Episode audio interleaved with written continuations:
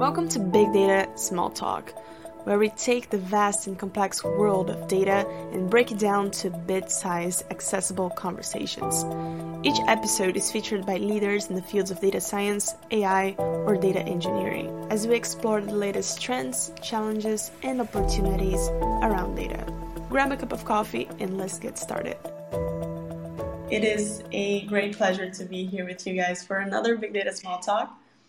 I am Sabrina, your usual host and developer advocate at Shakudo. And honestly, today we have an incredible combination of like speakers and topic. And honestly, I'm quite proud of it because these are definitely the people to go to when looking for advice on MLOps. And the topic is what is MLOps and why do we need it and how to get started with it. Of course, this is a very important topic especially if you're building machine learning products, I never expect them to see the light of day. But before we get started and, and dive deeper into it, let's just do some quick intros. So everyone, so yeah, this space is brought to you by Shakudo. Shakudo is a data, pref- data platform made to abstract away all complexity of working with data.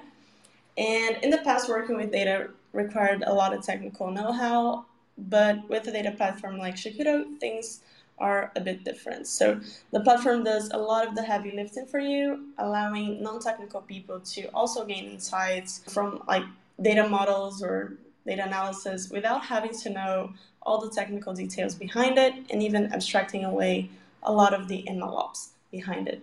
So if you're interested in learning more about Shakudo, go to that, that website, shakudo.io, and learn a bit more about it.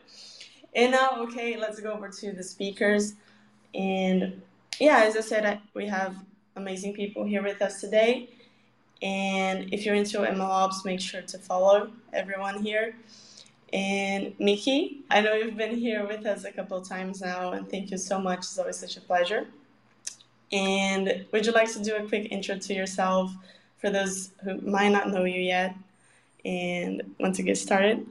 Hey everyone. So my name is Miki. I am head of ML Ops for a company called Featureform. We are a virtual feature store company. So essentially we, you know, we create a feature store that you can uh, run your infrastructure, pip install it. Yeah.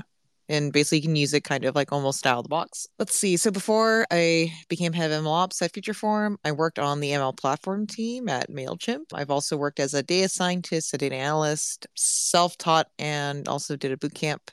So that was a few years, few years ago. So yeah, but it's nice to meet you all. Yeah, Miki, you have a very interesting career towards MLOps. We're going to talk a bit more about it. Thank you so much for being here again. Next, we can go to Ahirton. You're a Brazilian, just like me, right? So, would you like to do a quick intro of yourself and what you do for everyone? Hello. Hi, all. My name is Ahirton. I'm currently a Chief Data Officer at Lambda 3. Lambda 3 is a Brazilian IT consulting company specialized in tailor-made software development, as well as data science and engineering. I'm also most recently a PhD in AI, as well Microsoft MVP in AI, and I also teach classes on machine learning and Python programming at FIAP. I've worked as a data scientist since 2008, and well, it's a pleasure to be here with you and to share some of my knowledge about ML MLOps. Thank you so much. You can see, like, we're not playing around here. These people are amazing. And it's the first time of Ahirton here on Big Data Small Talk and also Fatos. Thank you so much for agreeing to be here, Fatos. Would you like to do a quick intro to everyone? Yeah, sure. Thank you, thank you, Sabrina, for the for the invitation. Glad to be among such great speakers, and glad to be among everyone else here. Thank you for for joining this session. So my name is Fatos. I am a senior cloud solution architect at Microsoft, based out of London, UK. I focus primarily within the AI and ML tech stack within Azure, and I help large organizations and enterprises that is financial services companies, uh, telcos, public sector companies, media, uh, retail to adopt AI and ML, and more specifically around machine learning operationalization, MLOps, which is the topic that we're discussing today. So that's me. Yeah, that's great. Thank you for being here. And we can get started right into the questions. I have amazing questions for you guys about MLOps and everything in between. And I, I want to kick this off with like some personal level questions so we can get to know each other a bit better. So first I'd like to know from you guys how exactly did you get involved with MLOps? Like when did you realize that this is something that interests you and why? And like when did you realize this is something you, you wanted to take as a career? So feel free to, if you like to answer the question, feel free to just use the raise hand emoji and I'll pass it over to you so you can speak. Okay, Miki, over to you. So I feel like every like MLOps engineer or platform engineer was either a DevOps person that kind of accidentally got pulled into like a machine learning project or to help out with like a machine learning platform because the existing team maybe didn't have quite the skill set to do everything or they were a former data scientist trying to get their first model or Jupyter notebook into production. And I kind of feel like that's like the cornerstone cornerstone for everyone's like origin story and and that was true for me i was working at Teladoc as a data scientist and i'd created you know i was working with the marketing team we are or Teladoc is at that time the comp- the startup that they had acquired that i was at livongo was a digital health company focused on chronic conditions. So, IoT data for the glucose measures for diabetes. And part of the services was we would send out an email campaign or emails that had kind of behavioral advice. So, for example, you know, if you entered the diabetes program or if you entered the hypertension program, we would like send you, you know, here's like changes you can make to your diet or whatever, right? So, essentially, like one of my projects was to figure out which you know, which of our we didn't call them patients, we called them users, but essentially which of our users were going to like sign up with us and which ones weren't so that we could ensure that we appropriately you know followed up with the people who weren't able to sign up through their company's insurance co- insurance plan so i did all this work in a jupyter notebook i had just kind of made the official pivot to data science i'd gone out of the boot camp and I was like so proud of myself for doing the analysis. But then, you know, there came a question of they're like, okay, this is great, but like, how do we actually put into production? And then at that time, the only team that like had engineering resources to to put stuff into production was working on an experimentation platform, you know, to do some more significant testing beyond A/B testing for a bunch of the platform and product features. So as like someone who's working on internal like business modeling, I basically didn't have any engineering resources to actually like get those models into production. So that was kind of my entryway was going, oh, this is actually like a very big problem space and I'm not having the res- I'm not getting the resources to actually work on it myself. And it's also a very like valuable bottleneck and so I was like, okay, well, what I'm going to do is I'm going to self study, like make the pivot, work on some startups on nights and weekends to kind of get that build experience. And then eventually, like, I made my like full, full pivot over to MailChimp platform team to work on like the platform for their data scientists.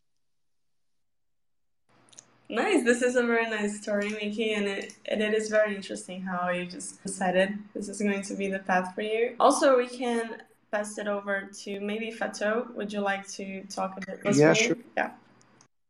Absolutely, thank you, and thanks for that uh, intro, Miki. I think I would just want to maybe level set a little bit for some of the people here on the call that may be completely new to MLOps, and I just wanted to maybe give a brief definition of what that is and what we're talking about here. I think from my perspective, and other speakers can chime in as well at some point, MLOps is a variant of DevOps. So if you if you come from a development background or software engineering background, you may have heard the term DevOps being used and being thrown around a lot. So MLOps is a variant of that, which basically applies to the machine learning lifecycle, so the end-to-end lifecycle of machine learning models.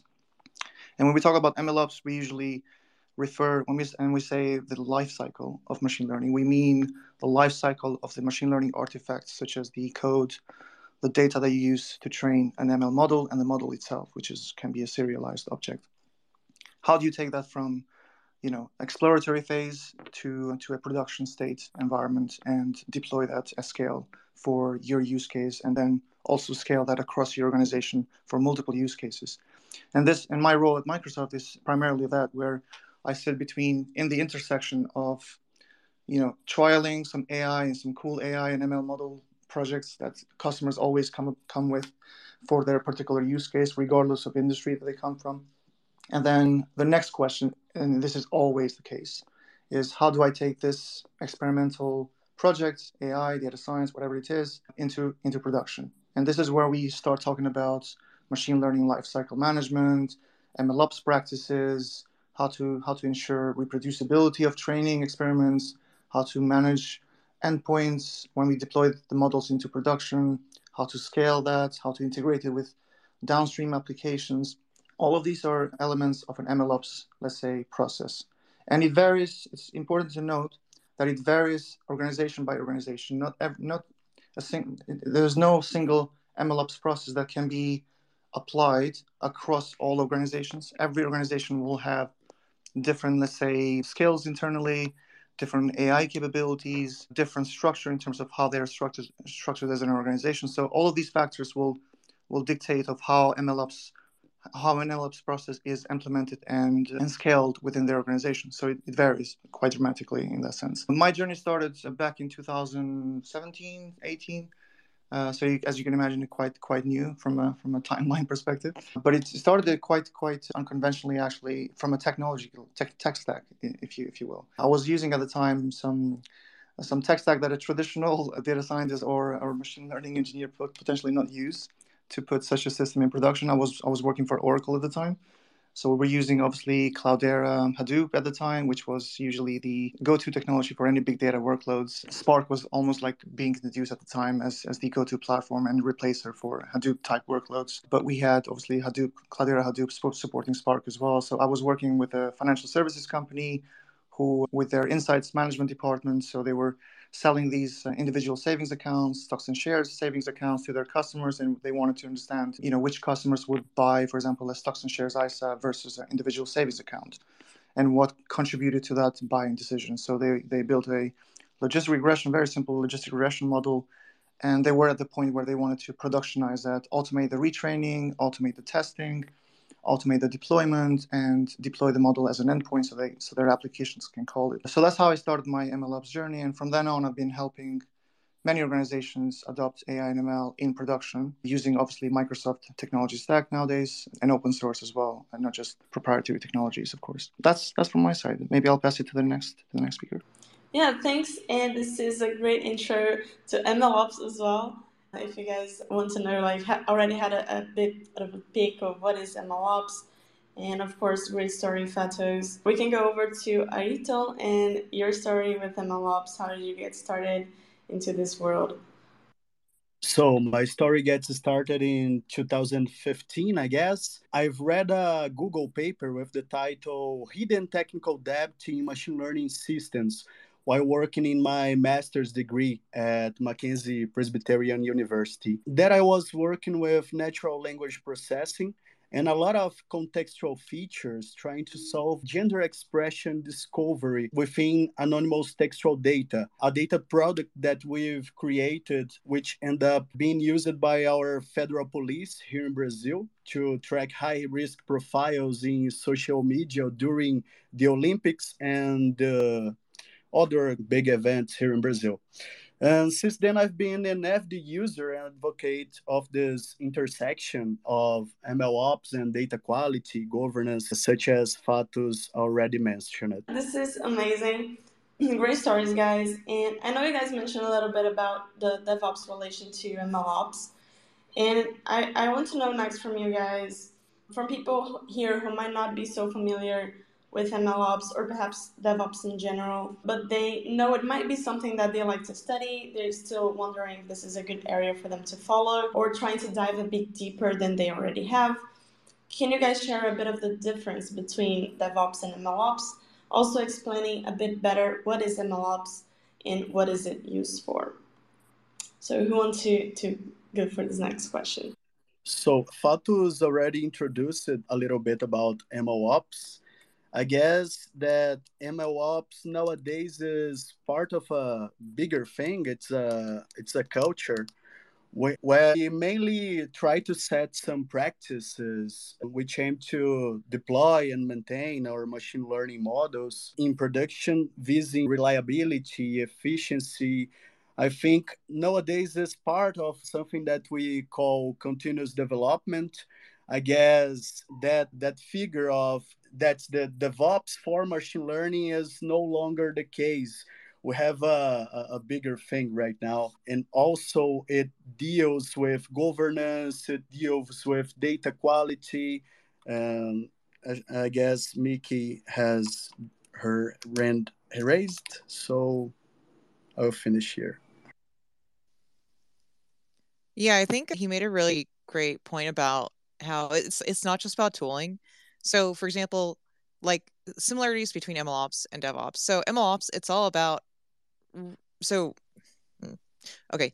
So, MLOps, it's much like when DevOps came out. It's not about tools, but it's a collection of best practices. It's a it's a it's about how do you organize your teams. It's about how do you integrate tooling in such a way that you achieve an outcome and that outcome ultimately is how do you get more models to production faster and such that they don't break and they're not causing like havoc or chaos. That's ultimately what, what it is. So if you are an ML ops engineer, you are building tools and you are setting practices you're standardizing such that you can help data scientists or ML engineers achieve that goal. ML ops, it's not, it, it's very much so an, an enablement role. There's also a trend that has come from, for example, DevOps about this idea of a platform as a as a product or platform as a service, and this idea of platform teams.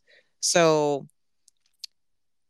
yeah, so I so that's kind of where I'll kind of leave it there. There are some differences though in that you can have a company that oddly enough does not really do anything with ML or ML is sort of like adjacent to it's it's like part of the product but it's not their core thing. And for them, you know, for you can have a company that have has a DevOps setup that doesn't do ML. You can have a company that does ML but maybe their MLOps like stack is a little bit light. And then you can have companies who you know ml is a huge part of their product and uh, a huge part of their value prop. And so for them they need something that's a little bit a little bit more heavy.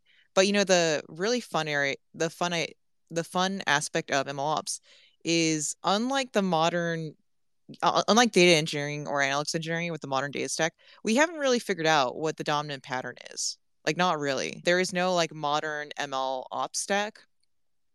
And more importantly it's so dependent on what a team or organization is doing to really like to do well that there's a lot of entry points for people with different experiences. But more importantly it take it takes a lot of different skill sets very kind of similar to when devops first came out. Like yeah it's good if you know like networking it's good if you know how to use like kubernetes and docker but you also have to understand like the like ml lifecycle and I do feel like this is where I see like engineers with more like traditional backgrounds in like networking or on the DevOps side, they they really trip up sometimes in creating like really great APIs and experiences because they they haven't maybe built models before and they don't understand like the iterative nature of it.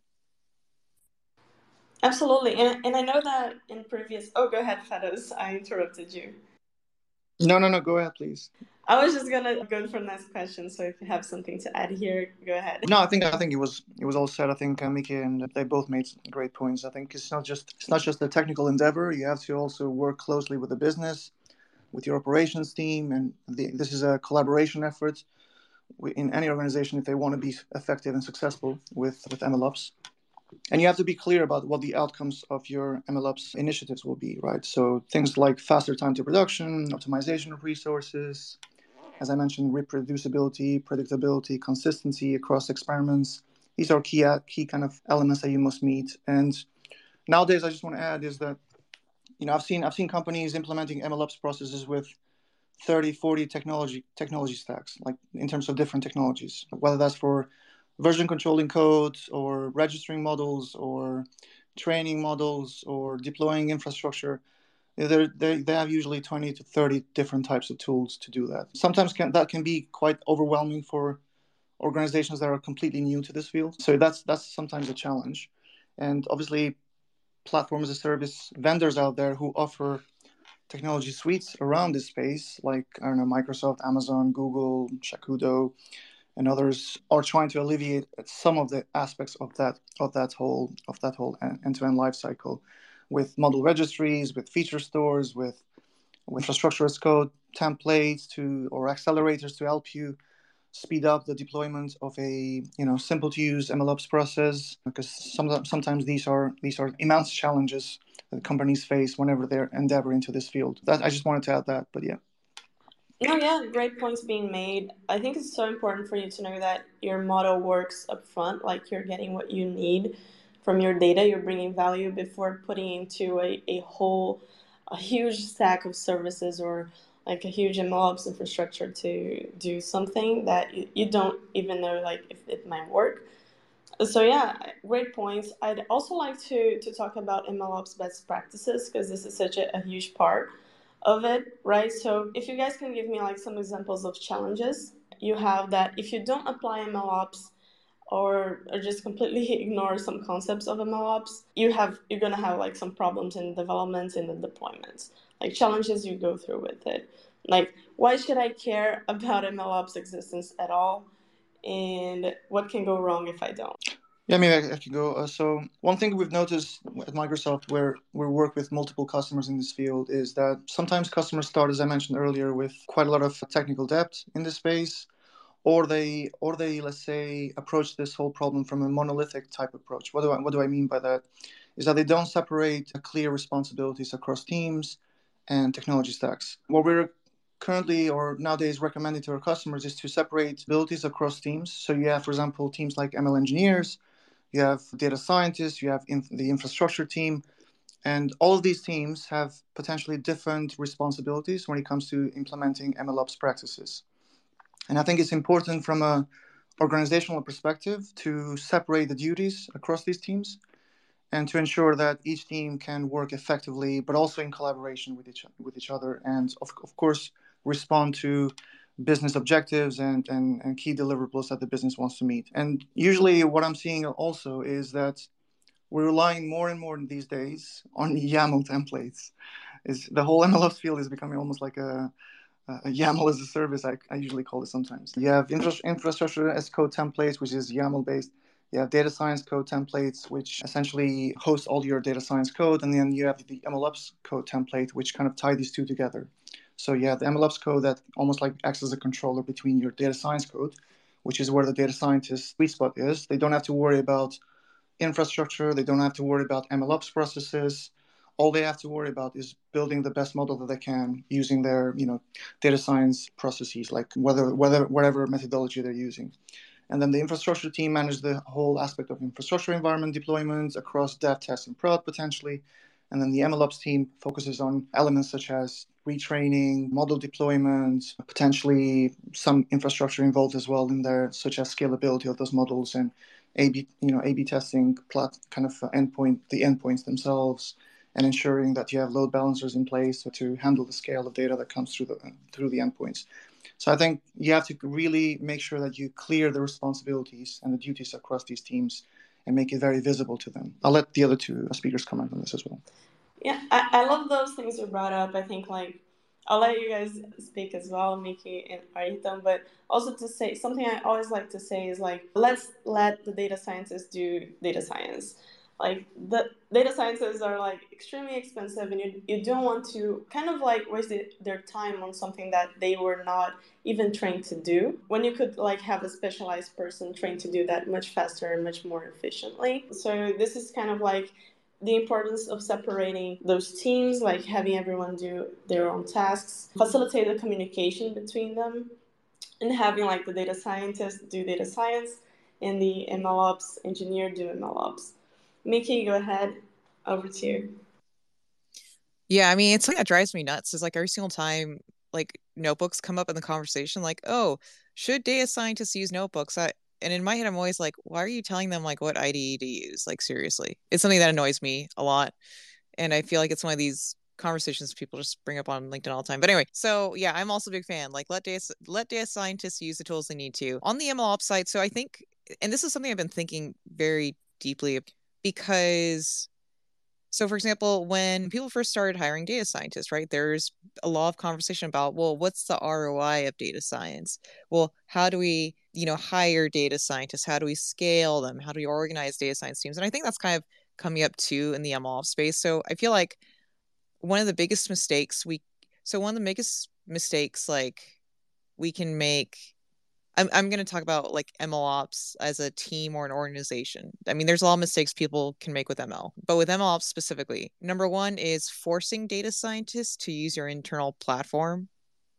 So I've been thinking about this a lot in terms of like platform as a product, and you know, this idea of like if your your platform should be so good that you shouldn't have to really kind of force people to use it. Data scientists should should want to use it to do like their machine learning projects to like standardize their pipelines. The second thing that I think we kind of screw up on as as ML ops engineers that we kind of screw up on sometimes is we we don't focus on like the high value parts of the pipeline in our respective companies or orgs. So a lot of ML ops engineers, they and teams, they try to start with this big vision of we're going to create the ultimate platform internally and I've seen some like early stage startups do this, like pre-seed, where you know they maybe only have like three or four months. They can't pay most of their engineers, and they're going, "Oh, we need to build a separate ML platform." It's like, why? Why the hell would you do that? Go build your your product. Go sell. Like, go get money. I need someone who's doing this for a marketplace, and I'm like, they're like, we we're gonna we're gonna be doing you know more than ten models and they need to be ML streaming and oh and and and uh, they're like online service and ML streaming and we're going to use all these tools and we have this vision. And i'm like okay so when do you need all this by? And they're like a month. And i'm like okay how many engineers do you have? And they're like well we got like five like ml researchers and we got like one back end and one front end engineer. And it's like okay this is totally ridiculous. Like are you even paying your people right now? What's going on? And i was like well what's your main product stack? And they're like oh we're using xyz it's like okay well you know first get some models out the door for like a marketplace the dumbest recommendation model you could do as long as you have great listings like no one's going to notice. They could literally have a bunch of like a thousand amazing listings randomly send it off to people like randomly send off five to people like based off their requirements and everyone would say like oh my god this is an amazing recommendation model. Like no one would really be able to tell different at least in the early stages right? So i think that's something that like it's good to have a vision for MLOps. And it's also really great to have like it's it's great to have a point of view and opinions about what best practices people should be using. So for example, yes, like testing, checking code, you know, mocking data, you know, testing that your mol predictions are kind of in line with what, with what you would expect, making sure that you have retraining. These are these are all really great practices, but the kinds of choices people make in terms of how to how do they implement MLOps I think really plays a part in how successful it is and, and how it gets adopted. And definitely like antagonizing your data scientists and like really getting in their way of like creating kind of products is is kind of like not the best way to go.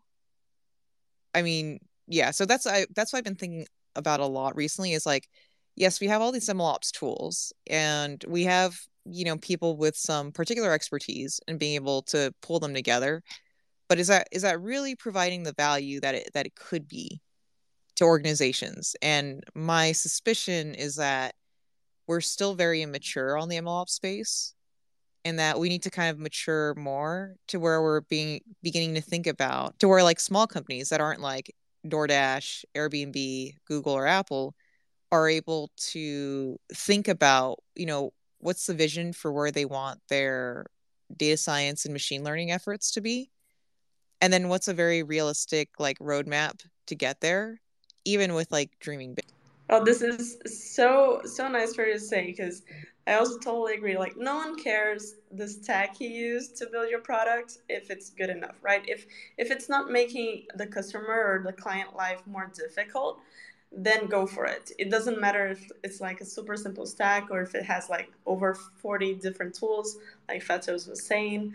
The problem it, it is important for you to solve the problem. That's that's the thing. Ahirton, do you want to share any final thoughts on this topic before we move to the next? Yeah, so similar to DevOps or DataOps approaches, ops usually, at least the initiatives that I'm more familiar, they usually seek to increase automation and improve the quality, the, the models that they are producing.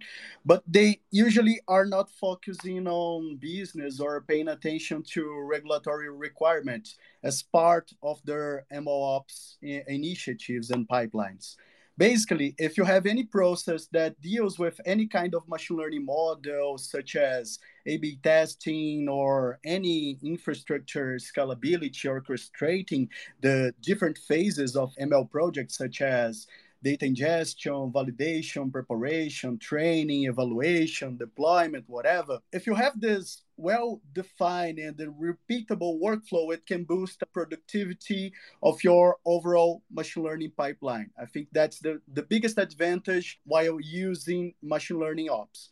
While MLOps started as the set of best practice that we already talked about, it is slowly evolving into a depth approach to this ML lifecycle.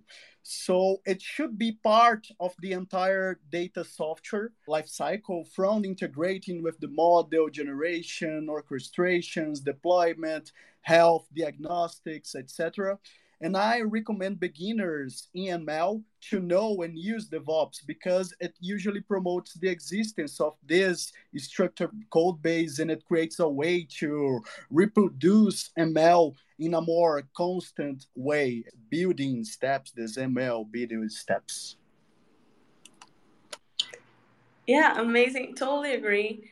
And we're gonna go over to the beginners in a moment. If you're in the audience and you want to ask any questions to us, our speakers, just leave them in the comments of the linked tweet on this spaces, and I'll ask them for you you put there.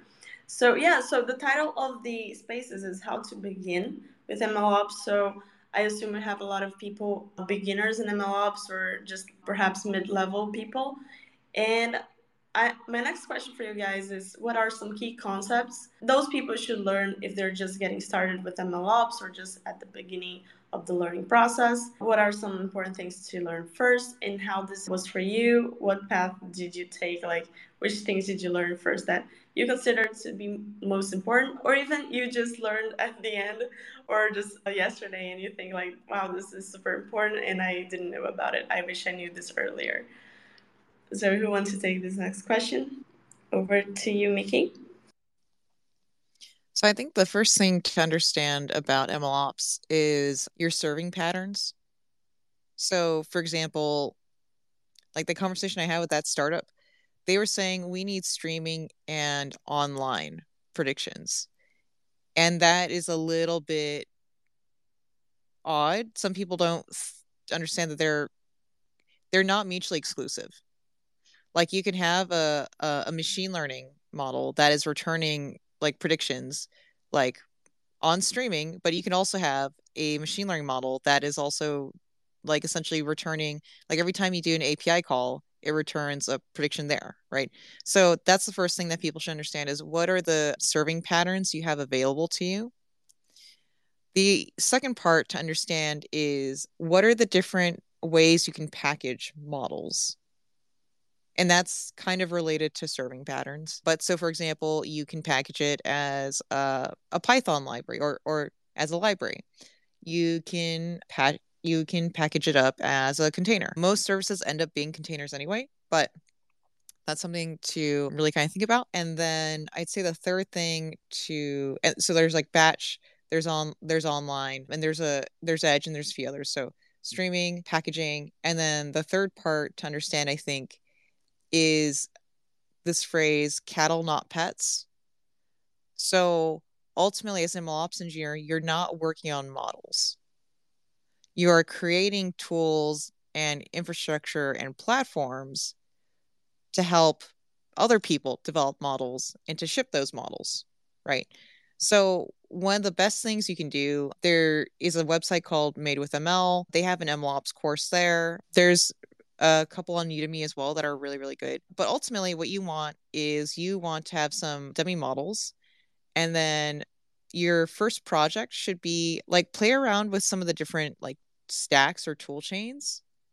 And then try to see if you can essentially like develop or deploy those models using those like stack or stacks or tool chains and see that you can see if you can make that model like either using a streamlit app or, or you know whatever tools out there see that you can expose that model's predictions or expose that model such that people can use it i'd say those are like the, the three kind of core ideas or concepts to, to really like understand like you are not creating the model you are helping other people create models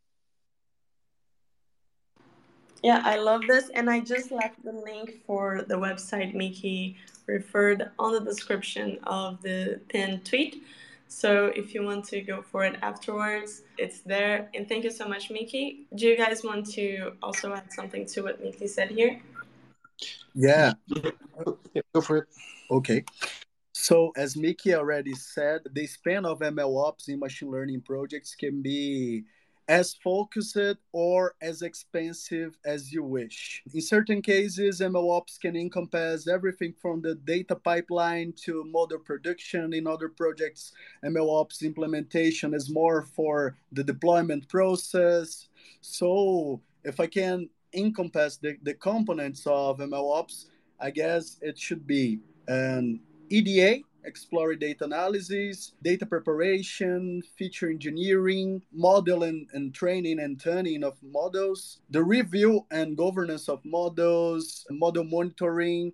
I guess when we talk about MLOps, usually you trying to get things done to, to to auxiliate the people who will in fact be making models will be developing their models cool so i think i think most most of it has been said to be honest. As as as Miki said and as we pointed out earlier there has to be that clear distinction between the roles that you're that you're concerned about. So if you're a data scientist obviously you, you shouldn't be worried about mlops practices that is the job of, ML, of an ML engineer. But if you're an ML engineer and you want, or you're starting in this route and you're thinking about, okay, what should I go and learn next? That link that Miki posted is a great potentially starting point. One thing I would like to emphasize though is that large companies, organizations from all sizes actually, are adopt, adopting cloud more and more.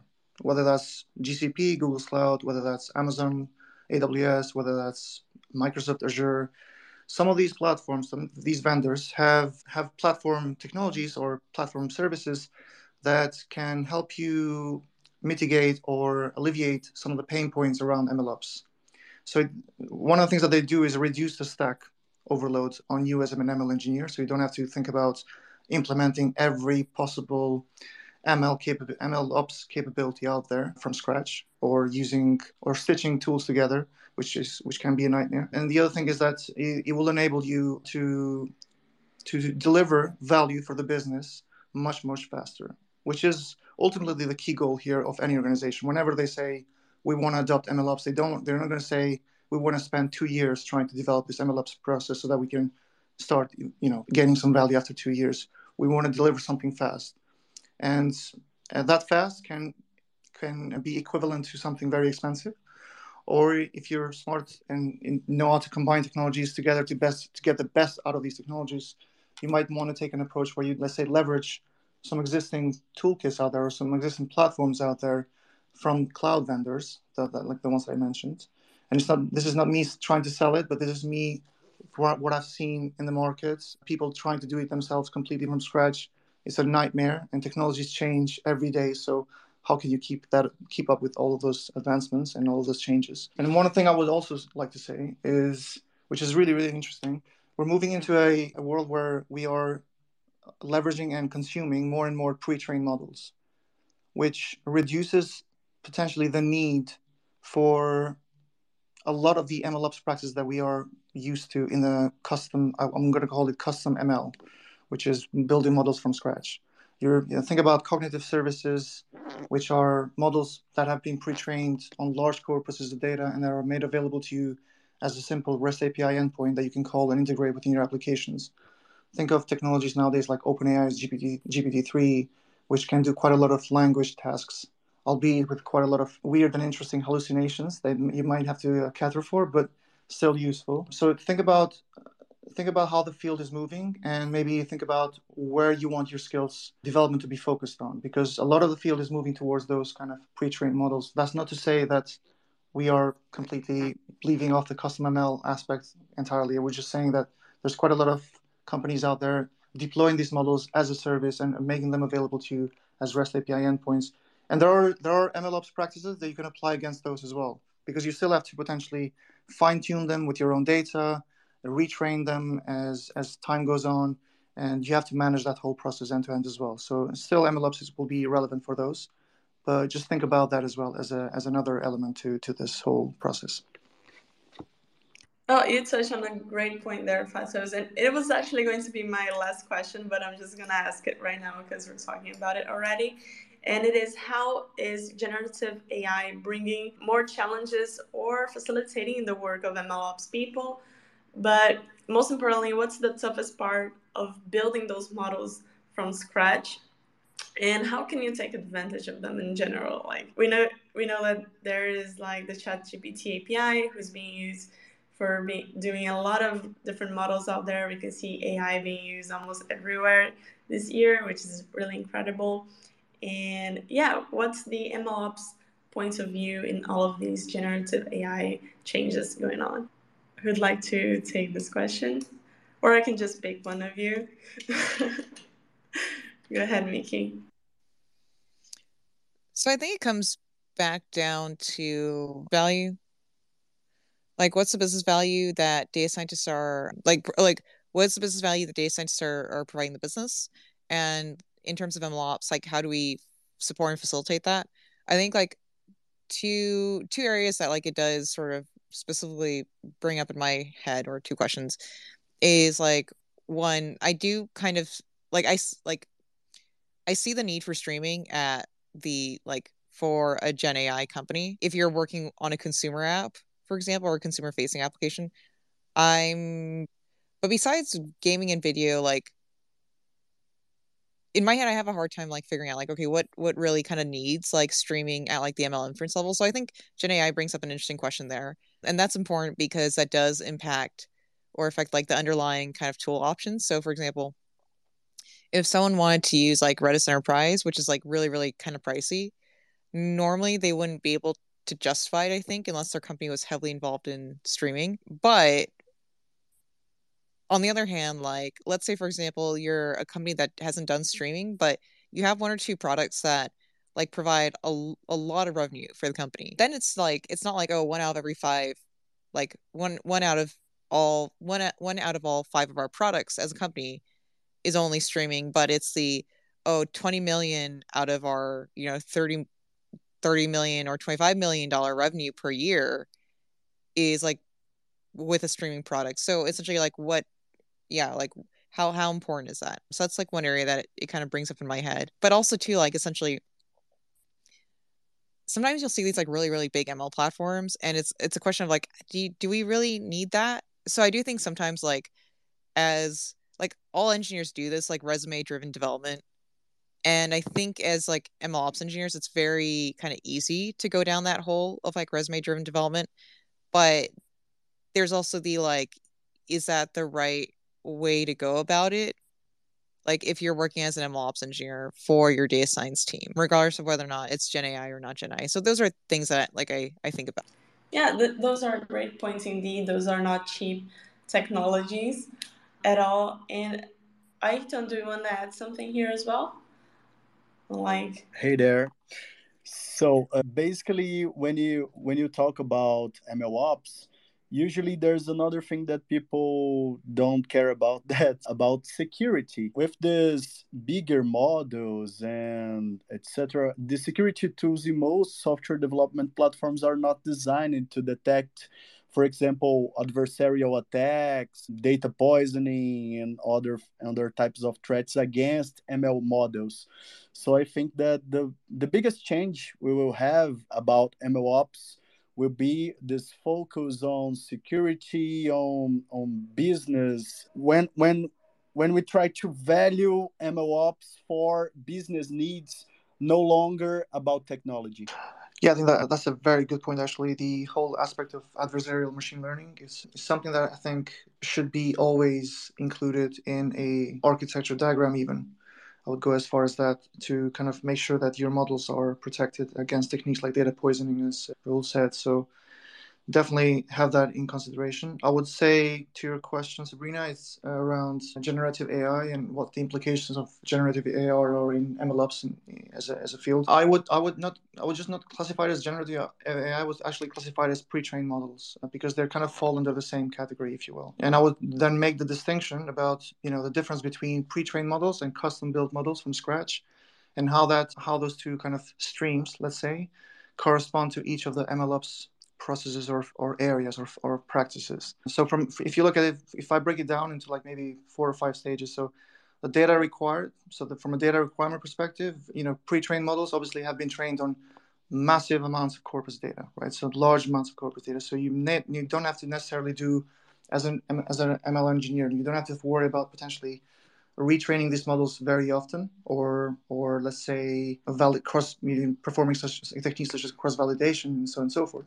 So you don't have to worry about your data scientist doing some something like that a lot. Of course, there is fine tuning involved, so that is again very limited in terms of the requirements from a data perspective. So less complex than what I would say custom built models. From a model selection hyperparameter tuning perspective, for example, you don't have to spend quite a lot of time in there as well. Whereas with custom built models, for example, you have to go through a whole heap of model selection exercises where you have to try multiple models, potentially try three or four models in parallel to, to see which one performs the best, do hyperparameter tuning for each one of them. And sometimes that can not maybe complicate the MLOps process itself, but it can it can make it a little bit more involved from a let's say A/B testing perspective or or endpoint deployment perspective, if you want, for example, to test those individual models with your user base. Evaluation, again, some of these pre-trained models are being offered in embedded into cloud services, and from an evaluation perspective, they offer tools embedded in those in those uh, models that are pre-trained, so you don't have to spend a lot of time in running custom code to to train to test those models because they have been they've undergone quite a lot of heavy testing and evaluation already. So I think there there there's some areas that these pre-trained models are let's say bringing into the table in terms of alleviating the life of an ML engineer as well. Because you know what we don't want to do is we don't want to make just because the data scientist job has to be simple and has to be confined within the data science world. We don't want to now make the life of an ML engineer extremely painful, you know, with hundreds of tools and hundreds of practices and, and hundreds of things to think about and also think about the business and all these things. I think we have to make their life as easy as possible so that we can arrive at that ultimate outcome, which is what both speakers said, which is the business value. What is the business value that you're trying to to achieve here with this with these all with all of these endeavors? So I think pre-trained models, generative models, which fall under that umbrella, are helping in that respect. Uh, of course, there's concerns with all these models being used in production, and you have to put the necessary guardrails to protect yourself against those potential problems and issues. But they're definitely, from an operational perspective, they're definitely making it easier, both life of a data scientist and ML engineer as well. Well, I love this, and you guys are sharing such amazing insights for people who are just beginning with MLOps, and honestly, people who are even more experienced with MLOps as well. Those are very incredible tips to have. And we're wrapping this episode up here. I'd just like to pass it over to you guys to some final tips or final things you'd like to say before we close this off. Miki, would you like to go first? Yeah, I think uh, you know. I think at the end of the day, like as kind of everyone has pointed out on the call, it's a, it's important to be aware of the trends that are going on. It's important to learn the adjacent skills. So yeah, I've never heard anyone say like, God, I wish I didn't. God, I wish I was. I wasn't such a good engineer. Like I've never ever heard anyone say that. I have heard plenty of people say like, God, I wish I knew how like Git worked, and oh, I wish I knew how to write like really great code, and I wish I knew how to test it, and I I wish I knew how to retrain stuff. So learn, you know, if you're interested really interested in going to MLOps engineering, it's not always about like the fancy peripherals. It's it's literally understanding like, okay, at every single stage of the ML life cycle, how would I build or unblock and then the second thing I would also add is yes, it's important. It's actually less important to frankly understand the math behind models because at the end of the at the end of the day, like a lot of like us folks who like build platforms for people who do models or people who use models, we end up treating it like an input output box anyway. So understand all the the don't worry about the math like behind deep learning, but worry about writing good code. Worry about writing good code, worry about deploying that code on the cloud, and worry about how you're going to roll back stuff if things break. So that's most most important stuff to understand. Yeah, thank you so much, Miki, and thank you for agreeing to be here. You guys want to share your final thoughts as well? Well, thanks everyone who stayed with us in this Twitter Spaces. I will add one more thing to to Miki's list. Never rely completely on a single metric. It was one of my errors when i was a beginner in mlops maybe i would just add that it's good to understand also the different patterns from when it comes to you know machine learning patterns such as nlp computer vision reinforcement learning. I think it's good to have a high level understanding of how these patterns work end to end and then see as you learn these MLOps, let's say skills, see how you can apply those skills across those patterns because sometimes there are some variations in terms of the data input, the data output, and how you integrate that whole that you know that whole aspect of, of those patterns within the MLOps framework. So I would I would also suggest that you read up on that as well. And I'll post I'll post a link on the on the tweet here on the space as a reply to a resource on GitHub where you can see how you can implement those patterns from an MLOps perspective as well. And that's it for myself. Yeah, that's amazing. Please do Fatos, and you guys can go and check the comments for some resources shared here in the talk.